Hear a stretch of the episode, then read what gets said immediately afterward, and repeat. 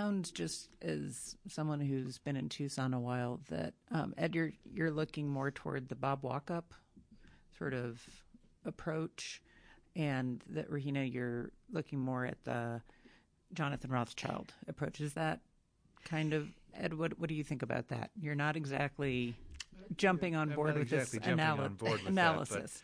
But I do believe that uh, the way the structure of the government is set up, that the city manager is in charge of the day-to-day operations of the city of Tucson, and it's uh, although there's constituent services in each of the ward offices, and the council members handle those those constituent services, they are referred to staff uh, for implementation and to rectify those situations. What the mayor's position is is to be a policy setting. The mayor and council set policy, and they they uh, direct the staff and the city council, uh, city manager, and the staff as to um, what priorities we need to be working on. And so, uh, I, I, would I would. Uh, Bob was more of, uh, of kind of a laid back uh, leader. Um, I'm a little bit more hands on and strong, powerful leadership, but let the people on the staff do their job and do it very well and make sure that they, they do things. I, I do want to mention, too, that the, the mayor's position, uh, what's really important about the mayor's position is, although we have a lobbyist for the city of Tucson, uh, the mayor obviously is interacting with the government, uh, the, the, the, governor, with the uh, state legislature, with the federal officials, the federal delegation, even with the president of the United States, and in certain cases, uh, Vice President Pence is here today, and the mayor uh, most likely is is engaging in that process. And so the mayor has a really important role in the uh, governance of, of both state and federal issues, and I think that is an important thing. Uh, a strong mayor, that would be. So I, I wouldn't characterize myself as necessarily being a Bob Walkup style mayor, but being more of a CEO style mayor, where the um, the day-to-day operations are being taken care of by who they should be. Well, okay, and I, I just want to I just want to respond a little bit. Because we need I've to worked, move on to other I've questions because I think yeah. we've covered. And we've if, covered if I may just respond because extremely I've worked quickly. with both. yeah. I work with both Walkup and, right. and Mayor Rothschild, and, and I'm fortunate enough to have both of their endorsements. But I think every single person, an individual, mm-hmm. forges their oh, their, of course their road, yeah. you know. But but yes, I, I I want to forge my road, but with the example seeing the example of Mayor Walkup right. and, yeah. and and mm. Rothschild and Volgy, by the way, has also yes. endorsed me. Yeah. So, so um, a couple specific questions for uh, that for each of you. Um, Ed, you have been a lifelong Democrat, mm-hmm. uh, registered. You did not run in the Democratic primary. You switched to be an independent. Um, was why was that? I, I think a reasonable question is to, to ask if you wanted to avoid the Democratic primary and get on the general um, election ticket that way, or tell us why you've changed and why you're an independent now. First off, I need to say that anyone thinks that going the independent route is an easy route is misguided because the amount of signatures one has to get to even be considered for the ballot is formidable and that process is very uh, difficult without a party behind you, and you're doing it basically independently by yourself. So to say that to run through the independent route is an easier way to go, it is not really uh, true. It, it's it's maybe as difficult or more difficult. Um, I was registered. I, I, my family, uh, who came to Tucson in '57, uh, I'm the youngest of seven, and my parents were uh, Depression era Democrats. They grew up in Needles, California. They uh, lived through World War II. They lived through the Depression, and they were um, uh, patriotic, work hard. Um, I like to say that we we were uh, Kennedy Democrats in the sense that that patriotism and that uh, ask not what you can do for what your city can do for you, ask what you can do for your city. Uh, I was born into the Catholic faith, and I was born into the Democratic uh, politics machine because of my family. And certainly, I have people in my family. I'm the youngest of seven. I have some that are uh, right wing registered Republicans and some that are left wing, uh, just in my own brothers. Just these are my brothers I'm talking about. So we have a diversity just within our own family. I think running as an independent was a calculated political move, which is actually, if you think about it, it has a, it has a reason. Uh, the Democrats have a formidable uh, grasp on the city government and other areas, and because they've been able to do that for some time, there is the, the, the Walkups, the mayor Walkups are rare to be able to be uh, elected from the Republican Party. All you have to do is look at the numbers. There's 56,000 registered Republicans, about 80,000 registered independents, and 126,000 Democrats registered in the city of Tucson. Um, the only way a Republican or a more conservative person could actually uh, compete against the 126,000 is to combine the independent and the Republican vote together. That equals more than what that uh, Democratic base is. And so it's a political strategic move to try and see if a more moderate, um, middle of the road kind of fiscally conservative person could actually get on the council uh, with uh, and and not running as a fiscally conservative, moderate, non-progressive Democrat. Uh, with all due respect, uh, they, they that's not what the Democratic Party is in Tucson. They're they're more uh, uh, progressive, and that's um, and that's great. But if you don't fit into that mold, then you look look at a different situation. So that's why we ran as an independent. So did you? Cons- so it sounds like you're saying that knowing running as a Republican, did you consider running as a I Republican? I did consider running as a Republican, but there is no uh, there is no way that a Republican in in modern uh, just the totals. You, there's very very difficult for a Republican to win in a citywide race with uh, two to one registration. Uh, it just would have to be a rare case that a person would be able to capture enough votes uh, to win. And so, uh, what I think is really important, I don't want to have this missed, is that there are 80,000 registered independents in the city of Tucson. 80,000. And that means there's a lot of people that are unaffiliated or have no party affiliation recorded on their registration. And that just may be an anomaly in Tucson, but that is a significant number. It's more than the Republicans, and it's approaching a, a significant number matching the Democrats. And I think that we need to be cognizant of that and the fact that there is a, an extraordinary number of people who don't affiliate with a party right now who are just looking for some governance and some leadership in their city government. Okay. Um, and Regina, kind of moving on that, you're known as very progressive, very liberal um, council person from Ward 1. Um, you're not shy about that at all. And but the the reputation and the concern that that can bring to businesses to working with the state legislature, which is very conservative. How do you answer that question that you might just be too progressive, not for Ward 1, but for the leadership mayoral job because it's different? Well, I'll, I'll say that um, we just recently had a primary and 50% of Democrats in, in Tucson selected me as their representative, their nominee to be um, the it, Democratic nominee for this for this election. And so, in, in I, Ward One, I, in Ward One, no, in oh no, citywide, citywide. Okay. citywide, okay, citywide, it was 50.2 percent. I, I just know that number. Um, and so it, it means that um, people in Tucson are not only seeing uh, what others that have less knowledge of my track record mm-hmm. put in front of them.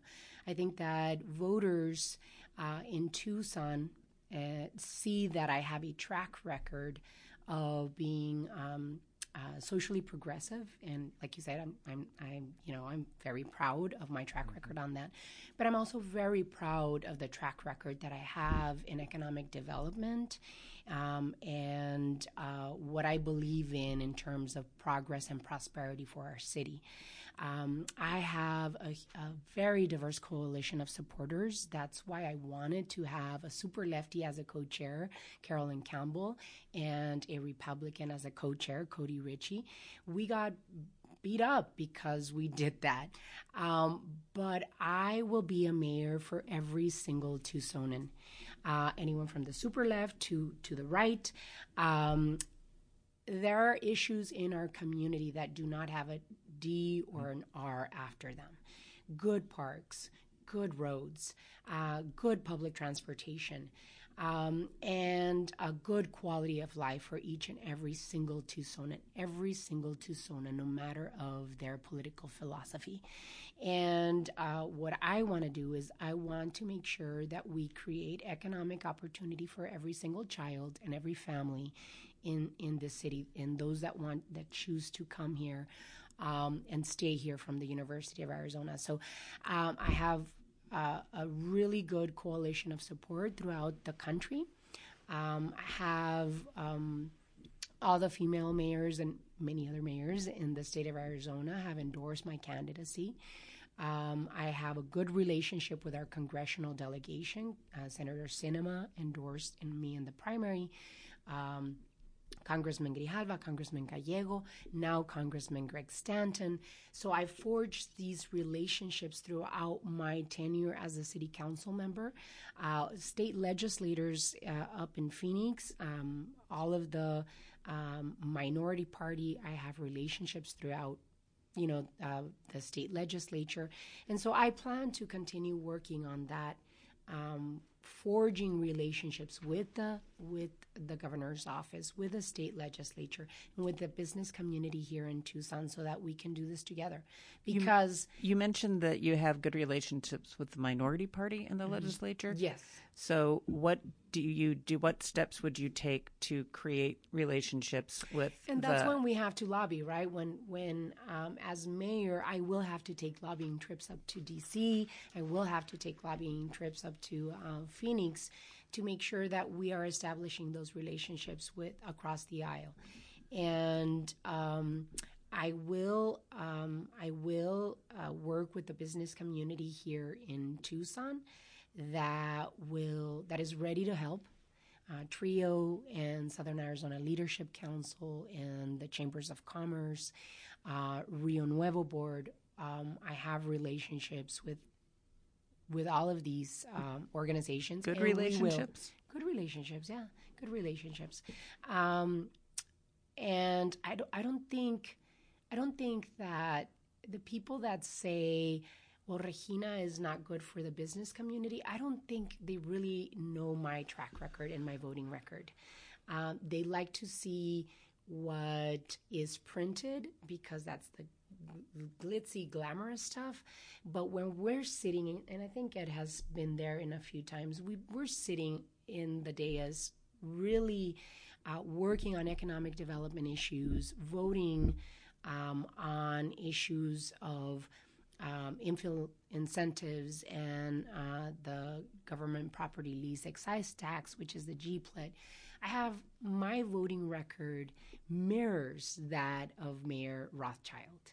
And so I really don't know what to pinpoint at that there's people losing their mind uh, because I'm I'm you know running for mayor and and will become the next mayor of the city of Tucson.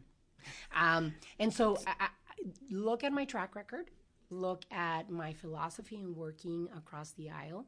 Uh, we've done a lot of really good work, uh, and I continue. I, I want to continue as mayor, continue working on that and developing more relationships with, with the governor's office and, and the state legislators up in Phoenix. Yeah, I just wanted to say, in regards to running as an independent, what I have told my uh, constituents is, is that I'm running as a Tucsonan, and these issues that I'm running on, which are police and fire, roads, parks, and economic development, are not Republican issues or Democrat issues; they're Tucsonan issues. And this my whole campaign is about jump in. That's the theme that we use.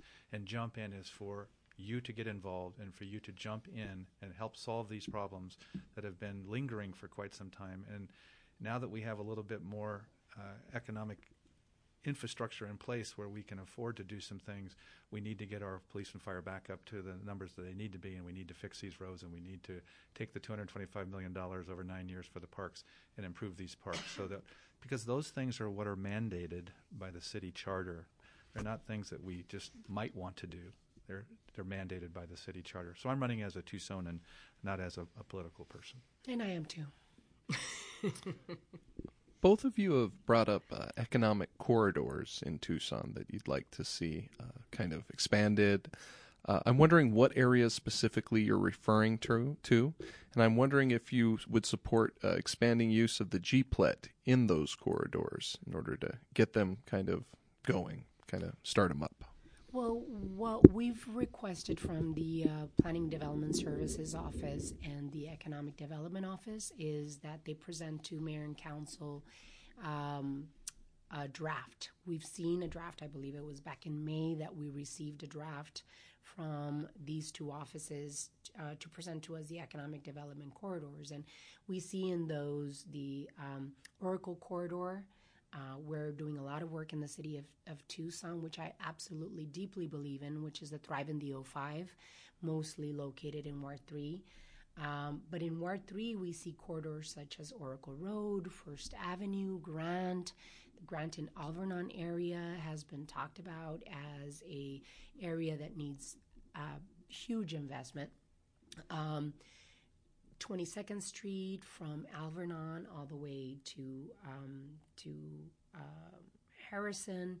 There are the Sunshine Mile is a perfect example. La Doce is another example. In Ward 5, Park Avenue um, has been selected, and Kino Parkway has been selected as economic investment corridors. And those corridors would be um, not just GPLETs, and we can consider that uh, for those corridors, but also um, uh, zoning. You know, the underlying zoning. How can we do um, uh, mixed use zoning, especially in areas where we have abandoned big boxes in our community, so that we could see those those areas revitalized, especially along the transit lines. So you see mixed uses, right? You see commercial, you see the possibility of adding on top um, um, housing, affordability, and and using those huge parking lots, breaking up the asphalt, planting trees, making it uh, like a plaza, a, a, center of that space. Um, we see many examples of these economic development corridors in other cities, and there are many things that we can do uh, to help revitalize those areas. We didn't we started when we were working in our downtown, we started kind of seeing, okay, what are the examples that we see throughout Arizona, throughout other cities to make it work? Um, and so we have an opportunity to expand up when we, what we've been working on downtown and take it um, to those areas. We need to make sure that we're working with stakeholders, right? The property owners, the neighborhoods surrounding those corridors. What is it that they want to see? Um, but again, like I said, with the small business incentive program, uh, if we do public private partnerships, connect developers um, that want to see mixed uses to low income housing tax credits, um, to create some affordable housing on top of commercial, um, kind of like urban centers. Okay. Uh, and so I, I, want to make sure that we see that, and there's many areas throughout the city. I just mentioned a few. And Ed. I would say that uh, first off, in regards to the incentive programs, we have to have a, a, plan for the back end of those. So when they do end, when that incentive ends in a certain number of years, that there is a, a plan in place to make sure that that uh, group, of that developer, and that, that, those companies that are involved in that uh, continue on with us and in partnership. Um, and you know, there, by law, obviously, there's a date certain when that ends, and then uh, what do we do next? And how do we make sure that those organizations uh, continue to fil- fulfill the economic stimulus that they were intended to do? And just because a date comes along, is that the reason that then the stimulus maybe perhaps ends? And so I think there needs to be a visionary purpose for those and to make sure that, that those happen. If we do transfer those to other areas of the city and make those available, um, South 12th Avenue, I think, is a perfect example of a place that could use some stimulus uh, from the city to help in that area. And there is a plan in place there and has been talked about for some time. Another plan that is already uh, in paper and already documented is the Stone Avenue corridor, which was worked on quite some time ago and has a plan in place that was uh, never really implemented or funded. And so those are two that are already in existence that could be um, uh, looked at as a possible uh, place where some incentives could be given. There's also talk about Houghton Road, the uh, expansion of Houghton Road, and what kind of industry out there could take place out there. Um, again, these corridors that have these large big box uh, example would be the Kmart to Broadway and Kolb, where there's a large uh, facility that's um, that could be turned into a small business opportunity center and be repurposed as similar to what we've done, not we, but what the governments and non NGOs and, and nonprofits did at the uh, uh, Center for Opportunity out on South Palo Verde. Can you repurpose some of these buildings into an economic stimulus and give them small business opportunity out there? Another thing that I have suggested in terms of police and fire is uh, one of the problems that, uh, with a smaller force is uh, getting to calls on a timely basis. And certainly there are some, uh, obviously there's uh, fire stations all over town, but there's also police, larger police stations to do some smaller uh, police outlets at some of these places, like for instance Broadway and Kolb. If we uh, repurpose that, uh, if the landlord would allow repurposing of that into a small business uh, center, um, to include in that place, uh, we could we could put a police a, a, mini police station there so that the police are closer to the to the places that they need to go.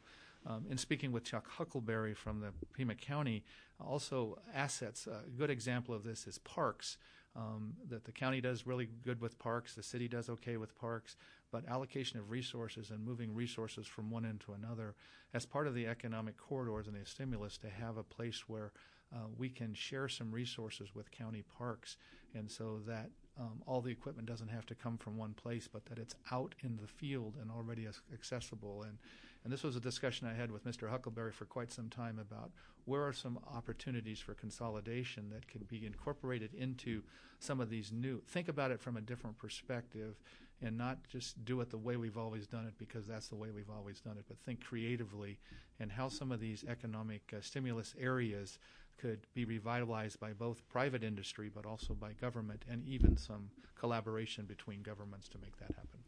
Okay. Well, we are at about an hour. Do you have a 405? Yes. Sorry. Thank you. We need to talk about 405.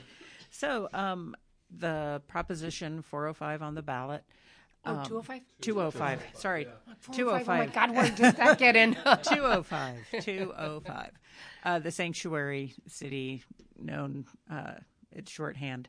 So, if you could explain your position on it, if you support it or not, and if elected mayor, what you would do if the outcome of the vote is not what would align with your your own beliefs. Ed, why don't you start? Okay, I am against the proposition 205. I'm against the initiative. Uh, the way it's written is is not in congruence with uh, what we need for the city of Tucson. I'll preface what I say next by saying that Tucson has long been a welcoming city. We have long helped people who have come through our city asking for help and support, and I think we need to continue that uh, welcoming bienvenidos concept that we have had for so many years. I am also not in favor of the label sanctuary cities into the future. And so, um, becoming a sanctuary city, although it has a noble idea behind it, would bust the bank for for our economic uh, situation. What do I mean by that? Well, first off, uh, the the obvious uh, threat from the state government that 135 million up to 150 million dollars in state shared revenue could be at risk because it's counter to the state law that Representative Finch, Finchem has uh, proposed and has passed uh, that uh, local ordinances need to be in congruence with state law. And some might argue that the state is bullying the city in that regard and saying that you have to conform to, to what we say. Um, and as a charter city, perhaps there's some argument there. But just in the reality of that is we can't afford to lose the 135 million, 150 million dollars in state shared revenue, and so we have to be very careful with that. Secondarily, the initiative itself is uh, counterproductive in terms of law enforcement and uh, what it asks our local law enforcement to do to not cooperate with the federal officials just affects us in so many different areas and the FBI and the DEA and other places where uh, we need to have that collaboration with those federal officials and federal law enforcement. The third reason that I am against the concept of sanctuary cities is an economic reason, and it's really a simple economic thing.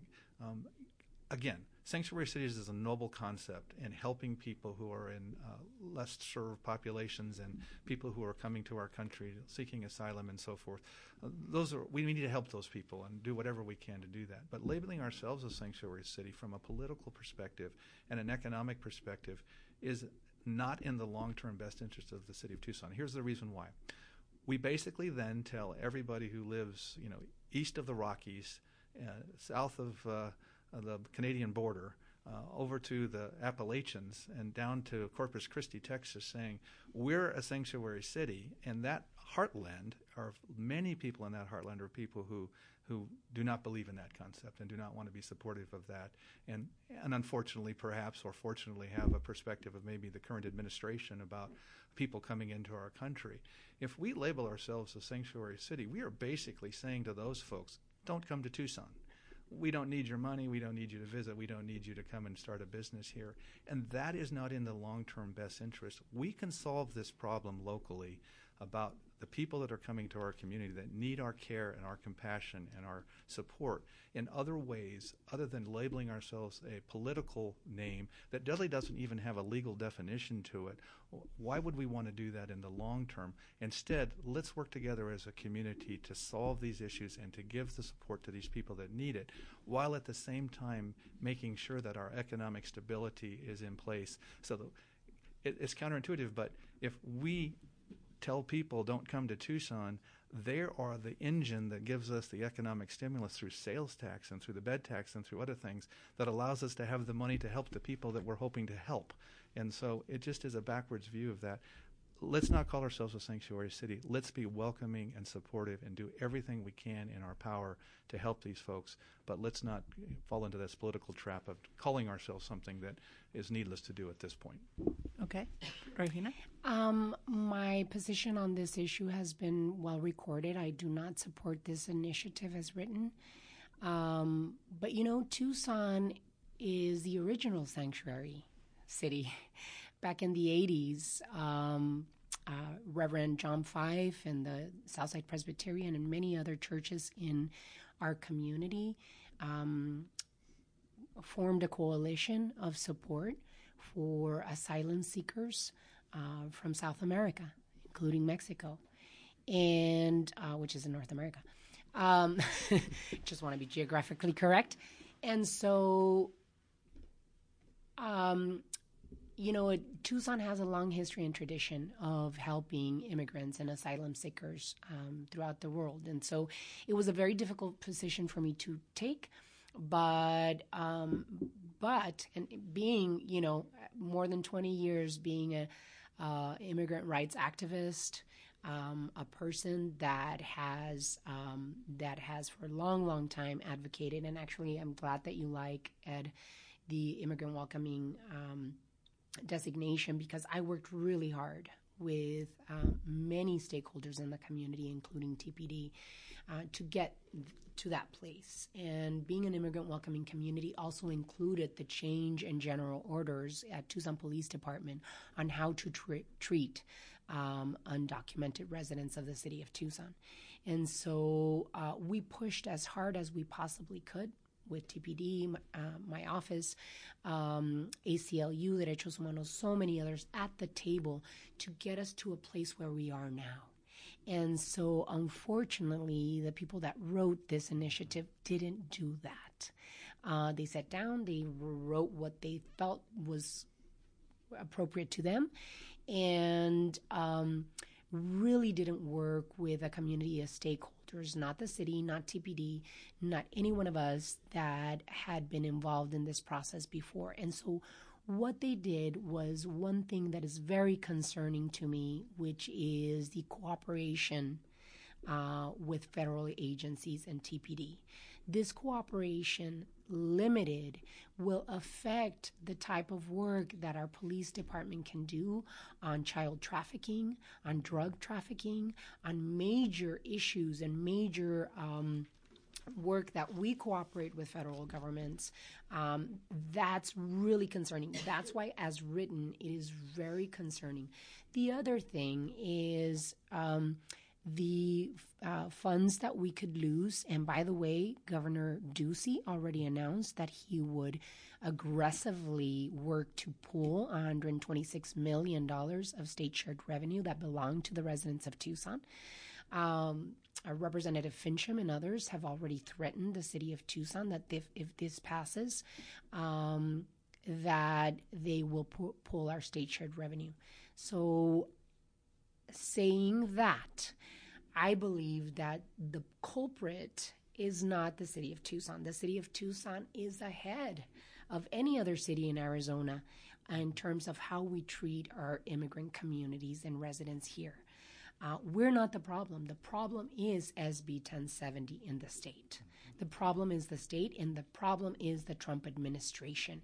And so, hitting the city of Tucson uh, with the possibility of getting such a big financial hit uh, doesn't make sense to me. I will grab hands and unified with the writers of this initiative and the backers of this initiative and help fight the good fight against the Trump administration and what he's doing in separating families and caging children. I will grab hands with any of the people that support this and march up to the state legislature and demand that they repeal SB 1070. But the city of Tucson is not the problem. And so the financial risk is way too much for okay. me, and we have to govern. Uh, 550 million dollar is is our general fund, which we have flexibility with. 126 million dollar hit is very very bad. Okay. That, that then we would have to start talking about what we cut, and so it hurts me because I have been on the line in, in this. I have been very vocal and have pushed all of the issues that have gotten the city to where we are uh, today. Um, but uh, it could hurt. It could hurt those that we want to protect the most if we get a hundred twenty-six million dollar hit. Okay. Well, we are actually out of time. We have our sports folks at the. Uh, yeah, they're amassing outside the door. so we have to to end it there. Um, I want to say thank you very much you. for taking the time to be with us and for answering the questions and shedding a lot of light on on the mayor's race in Tucson. Thank, Thank you. you so much. Honor to be here. Thank, Thank you. you, Jill. Thank you.